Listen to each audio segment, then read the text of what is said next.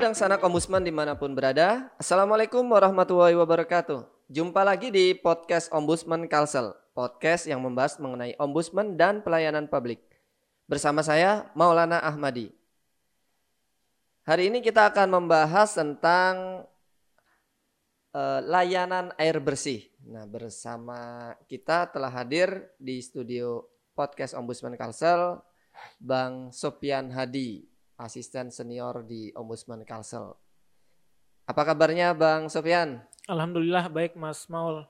Ya, uh, kita ngobrol-ngobrol lagi nih Bang. Nah, hari ini kita membahas tentang layanan air bersih nih Bang. Nah, nah tahun ini Bang, uh, beberapa tahun terakhir ini bahkan laporan yang masuk ke Ombudsman Kalsel ini tidak jarang itu berkenaan dengan layanan air bersih. Nah, biasanya laporan yang masuk ini tentang apa aja Bang berkenaan dengan air bersih ini? Um, sebelum ke situ ya, eh, tahun ini kita sudah menerima seratus sembilan puluh delapan laporan. Uh, seratus sembilan puluh delapan dari laporan, ya? seratus sembilan puluh delapan laporan itu layanan air bersih eh, dua puluh satu laporan. dua puluh satu laporan. Jadi lumayan lumayan meningkat tahun ini keluhan mengenai air P D A M ini. Hmm. Dan sepertinya um, sama-sama seperti tahun sebelumnya, hmm. tapi tahun ini lebih lebih meningkat, lebih masif ya. Lebih masif. Hmm. Nah, ini terjadi di uh, Banjar Baru, hmm. uh, Banjarmasin, Barito Kuala, Banjar Baru. Uh, tapi yang yang untuk Tanah Laut belum belum ada laporan tahun ini. Hmm. Nah, bisa jadi penyebabnya uh, lantaran di Kabupaten Batola misalkan ada pembangunan uh, jembatan jembatan jembatan uh, apa yang kemarin sempat putus itu. Ah uh, ya. Uh, oh, iya, iya. Nah, itu kan terjadi perpindahan pipa kan. Hmm. Uh, semula pipanya ada di tengah jalan, hmm. kemudian digeser ke ke pinggir jalan, hmm. dan terjadi pelebaran kan. Nah, problemnya tidak ada koordinasi antara um, pemerintah daerah dengan P D A M. Hmm. Jadi slot untuk pipa itu tidak ada. Hmm. A- akibatnya um, untuk di Kabupaten Batola itu ngambilnya di di uh, selokan, di di got, di saluran saluran air. Nah, ini kebingungan bubuan uh, P, uh, P D A M-nya kemana kami menaruh, menaruh pipanya. pipanya. Akibatnya kan banyak yang terdampak di khususnya di apa komplek-komplek perumahan yang ada di Batola. Ya, nah ini kan ya Handil Bakti. Ini juga um, seiring meningkatnya pertumbuhan um, perumahan yang ada di Batola. Hmm. Ya. Nah itu banyak perumahan yang yang berada di, di ujung-ujung belum tersalu se, apa teraliri uh, air P D A M. Hmm. Nah di, di Banjarmasin sendiri problemnya masih klasik. Uh, karena pipa kita berada di bawah jalan dan ketika ada apa getaran akibatnya pecah pipa tadi dan hmm. susah untuk mendeteksi kebocorannya. Nah kemarin yang rame di media sosial, ya, ya. di media juga terjadi di apa Alalak. enam R T ya Alalak. Di daerah Alalak. Itu um, akibatnya terjadi kebocoran uh, apa saluran pipa hmm. yang yang sulit terde- terdeteksi ya. Nggak tahu bocornya di mana karena hmm. P D A M kita belum mempunyai alat untuk mendeteksi tadi. Iya, iya. Nah, yang untuk laporan yang masyarakat di um, P D A M Intan Banjar, nah ini juga ramai, apalagi uh, daerah-daerah yang berbatasan dengan Banjarmasin, misalnya. Nah, daerah-daerah yang di ujung tadi itu susah mendapatkan air karena airnya tidak tidak nyampe ke ujung ke ujung rumah warga tadi, jadi. Nah kemarin untuk masalah itu kemarin kita um, menyarankan ke P D A M ag- uh, ketika air tidak bisa dialirkan ke rumah warga maka P D A M harus memberikan keringanan bahkan hmm. memotong uh, apa iuran bulanannya hmm. semacam biaya apa adminnya. Nah akhirnya yang di desa desa Pemangki kalau tidak salah itu di di digratiskan apa digratiskan uh, hmm. untuk Uh, biaya dendanya apa biaya administratif bulanannya. Karena memang airnya nggak nyampe ngalir ya, ke rumah. Nggak hmm. nyampe. Warga juga sudah menggunakan apa mesin pompa, tapi tetap saja air yang keluar uh, cuman angin. Wow. Ternyata banyak sekali ya permasalahan mengenai layanan air minum ini, air bersih. Nah, uh, selain ya uh, ini selain itu tadi apalagi nih, Bang?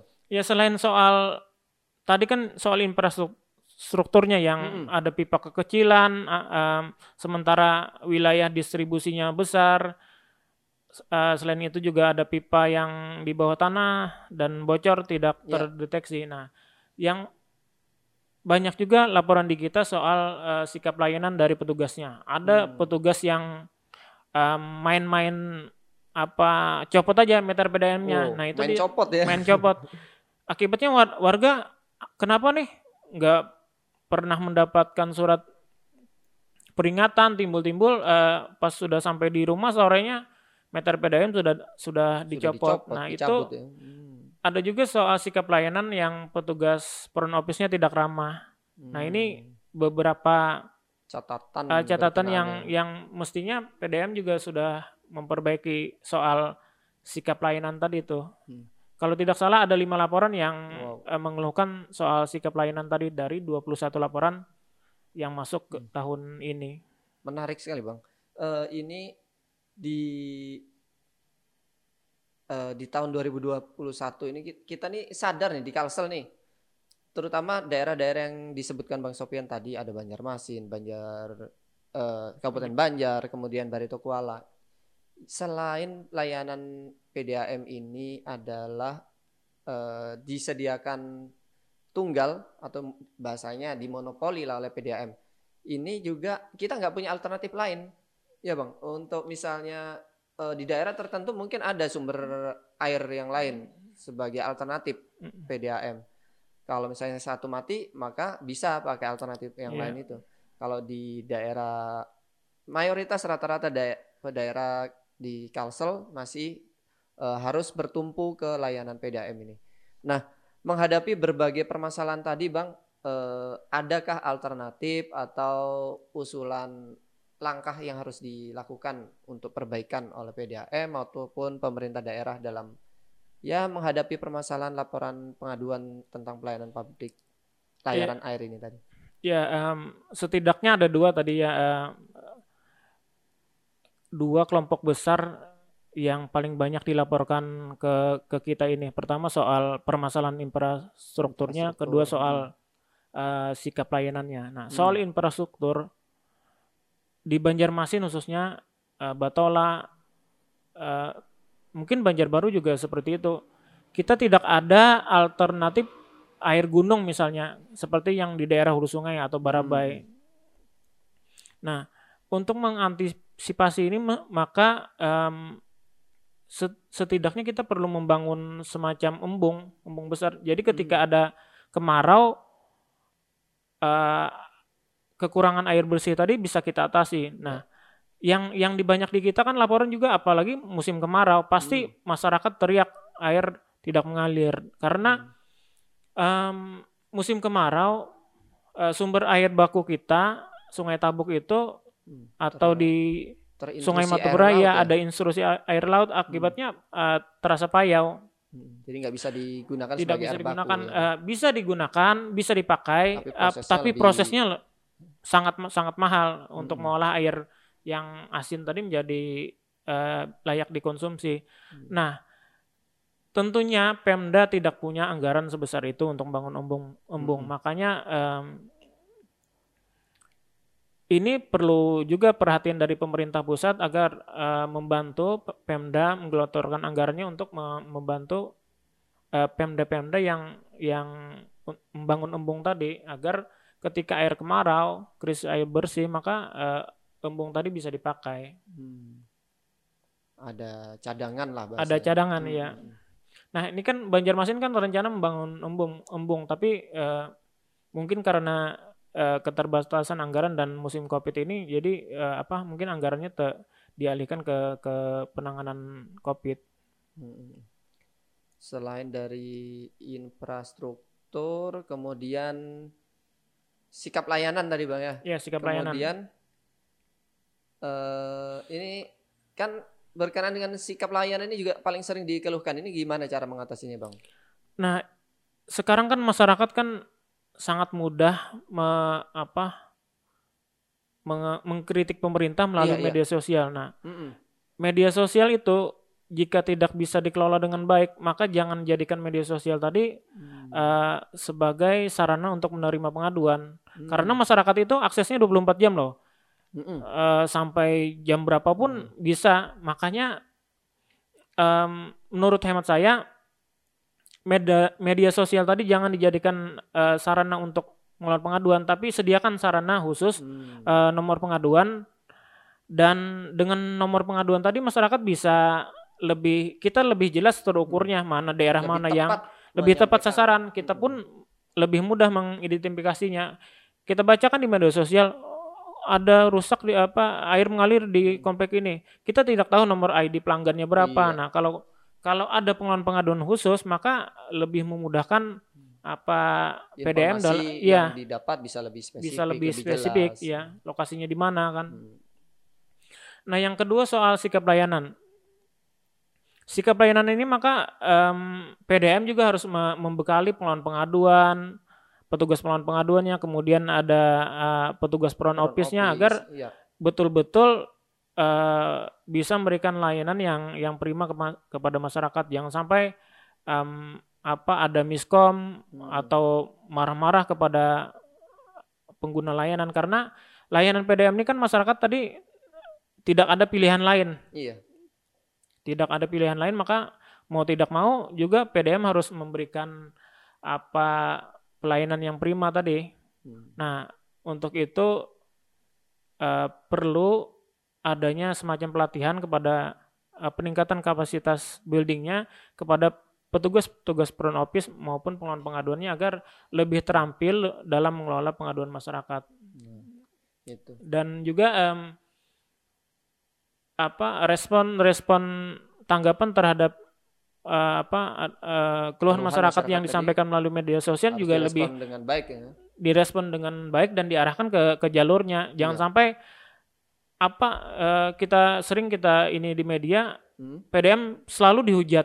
Hmm. Aduh, rusak lagi, aduh uh, macet hmm. lagi semingguan. Gangguan lagi, mati Gangguan lagi. lagi, mati lagi. Nah, itu apa jadi jadi ajang hujatan bagi masyarakat. Hmm.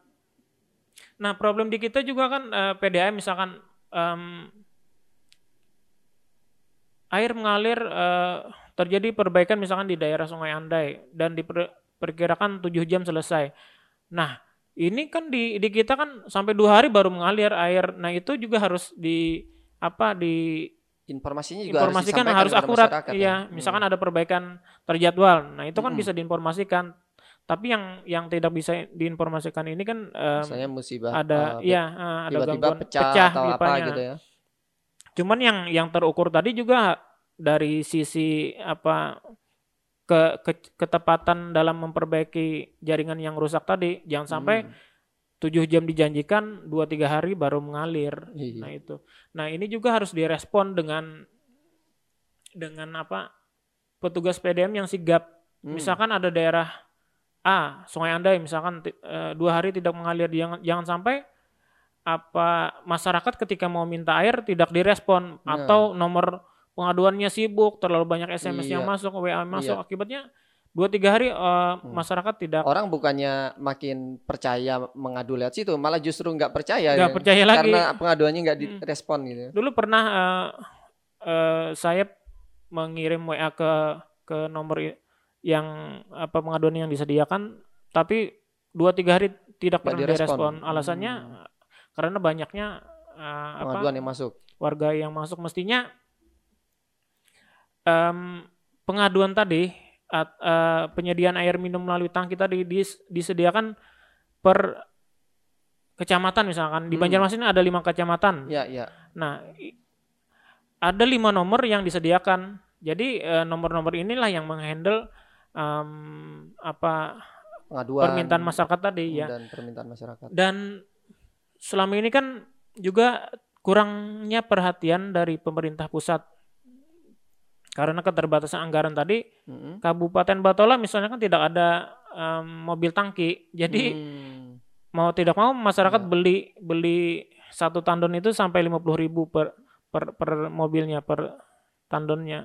Nah, ketika macet airnya, P D A M juga nggak bisa ngasih alternatif, diantar iya. airnya, tapi justru masyarakat yang harus usaha sendiri harus beli. Cari duit, ya, apa ini, cari airnya. Uh, uh, ya karena apa tidak ada mobil tangki tadi yang di yang dimiliki oleh P D A M. Ada mobil tangkinya cuman sudah rusak. Nah, ini juga harus apa jadi perhatian oleh pemerintah pusat karena anggaran Pemda ini tidak cukup untuk untuk membeli mobil tangki tadi. Hmm.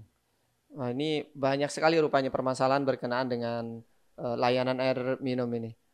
Uh, mulai dari infrastruktur, sikap layanan, juga pengelolaan pengaduan yang ternyata belum dikelola dengan baik gitu.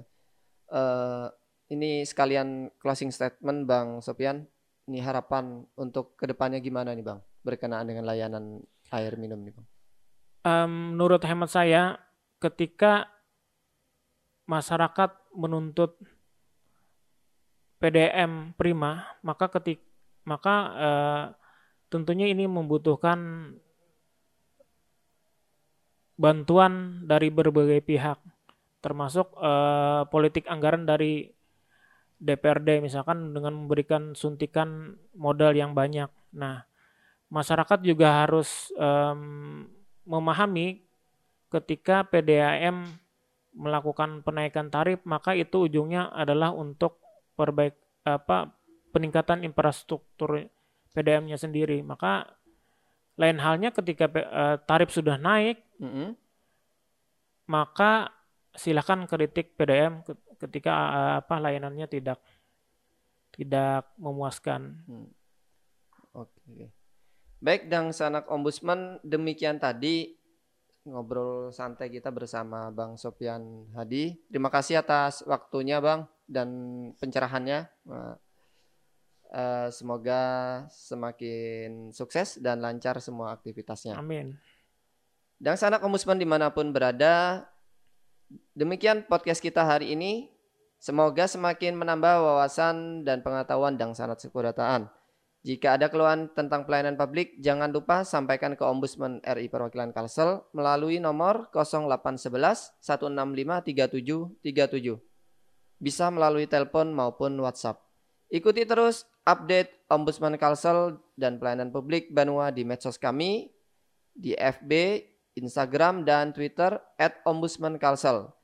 Saya Maulana Ahmadi, sampai bertemu lagi di episode podcast selanjutnya. Wassalamualaikum warahmatullahi wabarakatuh.